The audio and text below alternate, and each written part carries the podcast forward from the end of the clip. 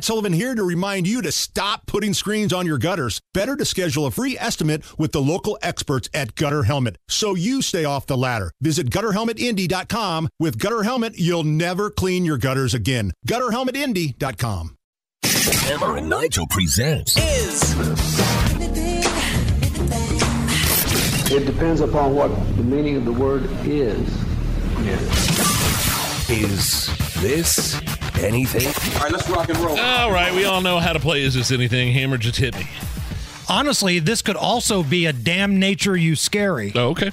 So, at a state park in Texas, a 14 foot long alligator suddenly made a beeline toward a group of Girl Scouts swimming in a lake. Oh, my God.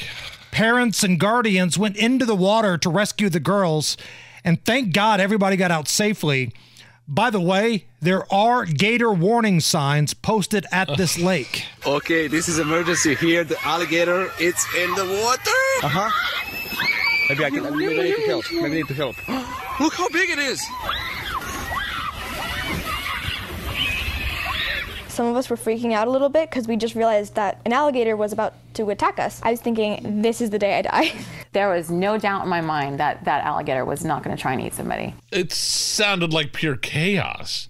And I love the narrator, the guy that has the iPhone. Oh my goodness, it looks like a big alligator. Look how big it is. It's going into the water. It's going to drag a Girl Scout down to the bottom of the lake. And you said, what did you say? There were warning signs at the lake? Signs up all over the place, you know, alligator These area. moron parents. Oh, somebody call Child Protective Services. That's unacceptable. 14 feet foot long. Da- Damn alligator bit my hand off. Oh my God! That's a big gator, 14 feet. We're not talking about some little thing that's going to bite your toe or whatever. If you saw a, a gator warning sign, would you let your nine year old Girl Scout daughter even anywhere near No. the shore of a lake, much less going? Listen, I mean, it sounded like pure mayhem. Remember a number of years ago, there was a family that was at one of those Disney resorts oh, in Oh, I Florida. can't even, yeah, I can't even talk about that. and the gator so dragged a young man into the water and killed him. it was a, it wasn't a man. It was a, it was a boy. It was a toddler. Right, a young boy just into the awful, water and killed awful. him. That was at a popular resort. This is just like in the middle of like the swampy area where there are signs up all over the place. Huntsville State Park in Texas. Right. No, thank you. Is this anything? A Canadian woman randomly received 1,000 condoms she didn't order, and it was sent to her house via Sure, Amazon. She didn't order them. Okay. She was also charged 670 bucks for the product. Authorities believe it's a scam and that there is a good chance her account was hacked. Here she is talking about the condoms she did not order. We really can't understand what exactly took place um, and, and why we received the package at our house. We clearly did not order this package. It's a lot of money, but I would perhaps try to advertise that I am selling condoms at a discounted price. Um. Yeah, Amazon refunded her money, six hundred seventy bucks. She can keep all the condoms. So that's. I mean, what's she going to do with six hundred? Like, what? Sell them? Is there a? Is there a market? Is there a black market for condoms?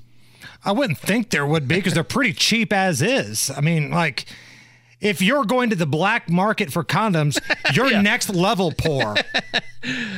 Uh, off the top of your head, how many nicknames for condoms?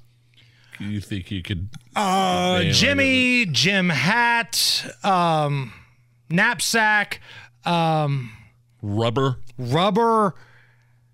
That's about it. That's all I got off the top of my head. love glove. Love glove, no glove, no love. I heard. I read somewhere. Somebody called it. So stupid. A lust liner. Lust liner.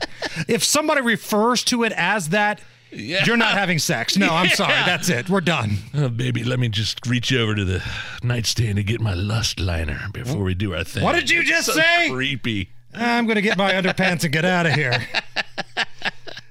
Is this anything? A bliss barrier. Okay, stop. Stop. Is this anything? Here's a customer at a Whataburger drive through in Alabama talking about two rats that are fighting over oh. bread inside of the restaurant. Oh, my God, we're at Whataburger in line, and look at what's in the window, looking at us while it's eating on the bread. Oh my God! No, there was two. Yeah. Oh my God.